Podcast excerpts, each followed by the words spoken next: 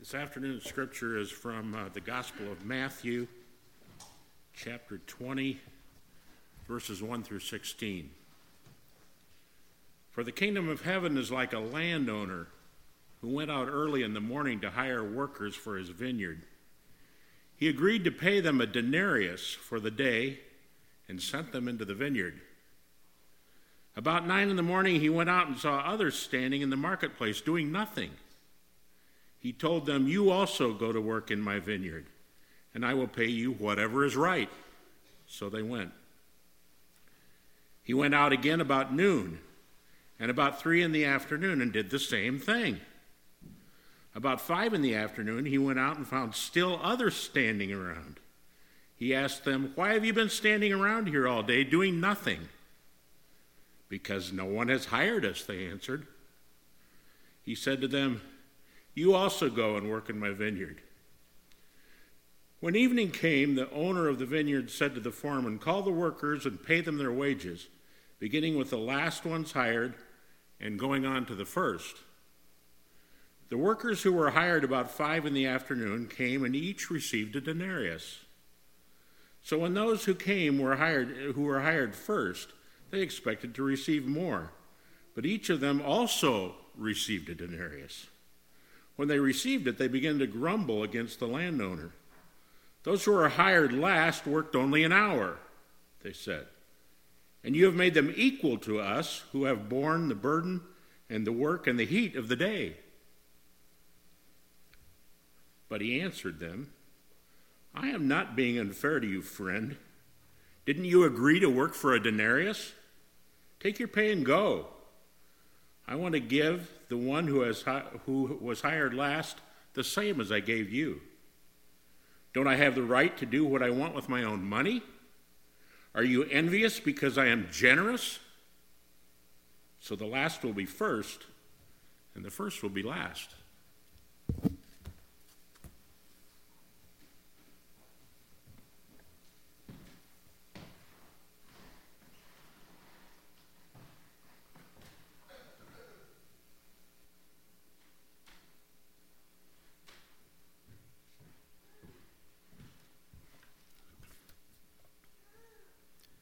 There will always be people who get more than you, have more than you, are better than you, work less than you, get more recognition. It's a basic truth in life. And one's ability to recognize this could be seen maybe as the measure of one's level of maturity. It's this simple. The kid yells, "That's not fair." The parent responds, "Life is not fair." Now, I don't think ever in the history of parent-kid dialogue has the kid ever paused for a moment and thought, life is not fair. Okay, I understand that now, and I see that there is inequity in this situation, and that does not benefit me. However, I can see that in a different situation, that inequity might actually fall in my favor.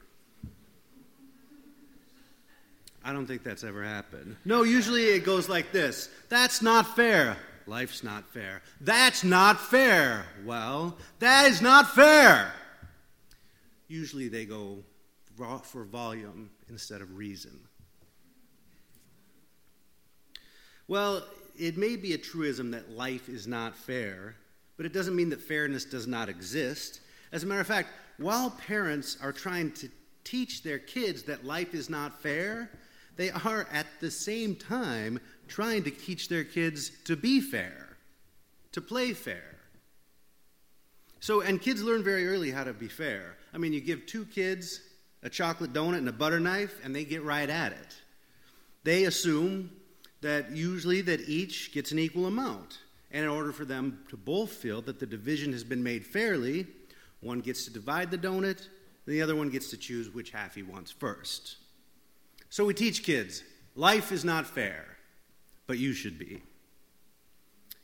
It's a simple lesson, but what underlies it is not. Fairness is this concept that is studied in mathematics and game theory and computer science and psychology and theology, genetics, rabbinic writings, and first-person shooter forums. I don't know if it's studied in first-person shooter forums, but one thing that is key to the ability to determine fairness is controlled variables. Now, with the donut, it's pretty simple, right? The variables are the donut and the kids. One donut, two kids. Or like in a game of hide-and-seek, fairness requires that you close your eyes and count the same to the same number when it's your turn to be it. That way, everyone has the same chance. Telling a kid to be fair assumes that there are variables that the kid can control. Now, telling a kid that life is not fair is an acknowledgement of all the many, many uncontrollable variables. It's not fair that some people live in safe homes with plenty to eat while others are homeless and starve. There's a lot of variables in that, uncontrollable variables. Well, you could argue that there are very controllable variables when it comes to housing and homelessness, hunger. And so if every human's highest value was that everyone should have a safe house and enough to eat, then there could be some grand redistribution of wealth and food and the building of infrastructures needed to make that happen. But getting every human being to consider that the immediate highest value would be kind of hard. I mean, people have tried it. See, another key to fairness is an agreed-upon worth or value. Now, that's what I wonder, is this parable today just all about different measures of worth? This is the setup. For the kingdom of heaven is like a landowner who went out early in the morning to hire laborers for his vineyard. He bargains with the up-and-atom workers, and they agree on the usual daily wage. He sends them to the vineyard. The landowner then goes out again at 9, noon, 3, and 5 o'clock, each time encountering idlers and inviting them to work in his vineyard. When these latecomers, late sleepers, wake-up fixers, who need to earn a little extra something, with them he does not bargain. He just tells them, go into my vineyard and I'll pay you what's right. Now, first of all, why does this landowner need so many day laborers? Is it harvest time? If it's harvest time, how could there be so many idlers? Wouldn't every landowner need some kind of help?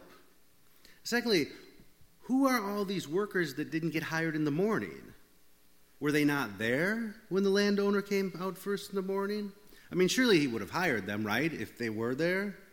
And then, why does this landowner seem so desperate to get laborers into his vineyard? He goes out 4 times. I mean, does he really have that much work to do? You'd think if he did, he could, plan better. And then, finally, the gap, the one that causes all the trouble, is he says that he will pay the workers who come later, he will pay them what is right. How is what is right determined? What calculation is used? I mean, at the end of the day, when it comes time to pay up, the landowner, he pays the last hired first and works his way back to the up-and-comer laborers, up-and-atom laborers. And he pays the daily wage to those who worked for an hour, the whole daily wage, the ones who just worked for an hour. So those who got up early are thinking, well, imagine what we're going to get then if they got for an hour's work a whole day's wage. But as it turns out, he pays everybody the same. They all get the same, the usual daily wage. Now, the first uppers, they're outraged. And this is where the hearer is right there with them. He said he bargained with the first guys to pay them the usual daily wage. And then he told everyone else that he would pay them what was right, what is fair. Well, you don't need to be a first-century Palestinian to figure out what is fair here. Now, in my rooting around and preparing for this sermon, I found some debate, of course, on what the usual daily wage meant. But it seemed that a denarius was the going rate, and that would barely provide a subsistence living for a family. So the first laborers worked 11 hours. They were paid 1 denarius. That means the laborers that started at 9, 12, 3, and 5 would receive their rightful percentage of 1 denarius. That is what is right. That is what is fair. That is just. It seems, however, though, that justice is not a good way of calculating the ethos of the kingdom of heaven, that righteousness does not define the contours of the kingdom.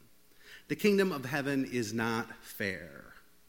Jesus in this parable is subverting the hearer's deeply rooted notion of what fairness is, of how or why the world works.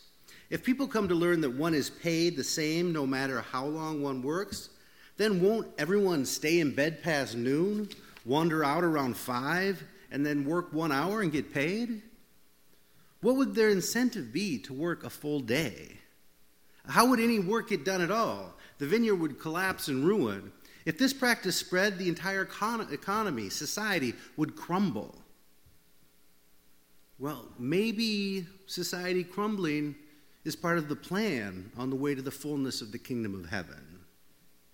It's a hard thing to admit that people's value is measured purely in economic terms, but it's even harder, maybe, to imagine another way. Does Jesus want to undermine, Western capitalism as a measure of ushering in the kingdom of heaven? Is that what this is about? Or maybe this isn't about economics at all. Maybe this is about the kingdom of heaven. Maybe it's about the nature of who God is. In the story right before this one, a rich man comes to Jesus and asks him, "What good deed must I do to enter the kingdom of heaven?" And Jesus' reply reflects the system of value calculation of the kingdom of heaven, not the value calculation of the rich man, where worth is based on earning. Jesus says, good deed? Why are you talking about being good? There is one who is good, and that is God. So don't presume. So he challenges the man with his own calculations and says, okay, if you think that you can good your way into the kingdom, then keep all the commandments. And the man says, I already have. So Jesus says, okay, if you want to be perfect, and here's where Jesus is kind of messing with him, because Jesus doesn't care about perfect. The man's calculation cares about perfect.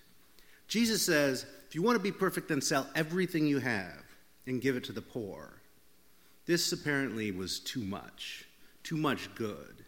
He could not be perfect, so he thought he was lost. Jesus then tells the disciples, it's hard for a rich man to enter the kingdom of heaven. And the disciples are all like, well, if he can't do it, then who can? They too have yet to understand the calculation of the kingdom of heaven. Jesus then tells them straight out, for mortals it is impossible, but for God all things are possible. He's telling them that you cannot work your way or good your way into the kingdom of heaven. But they still don't get it. Peter says, well, what about us? We left everything and followed you. What do we get? Do we get in?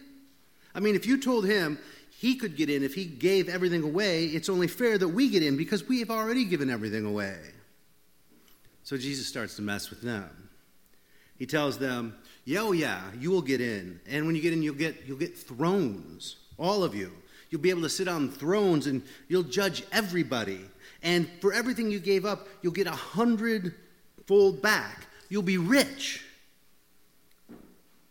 Don't you see? You want to work your way into heaven and be able to calculate your reward. So here it is. You give up everything, then you get 100-fold back. You're rich. And then it will be difficult, too, for you to get into the kingdom of heaven. Then he throws in the first will be last, and the last will be first. And I think Jesus tells this parable of the vineyard next to try and push the point, to try and reorient their calculation of the kingdom. Everybody gets in on equal footing, not because of the amount of work that they do, but because they're invited, welcomed into the presence of God, to live a life that is measured not by what they do, but marked by the very presence of God, which is real life. At the end of the first story, Jesus says that the first shall be last and the last shall be first.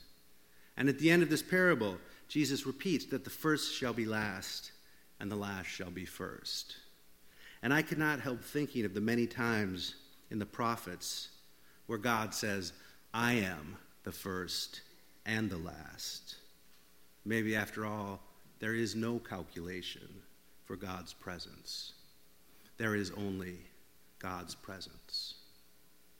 Let us be in it now.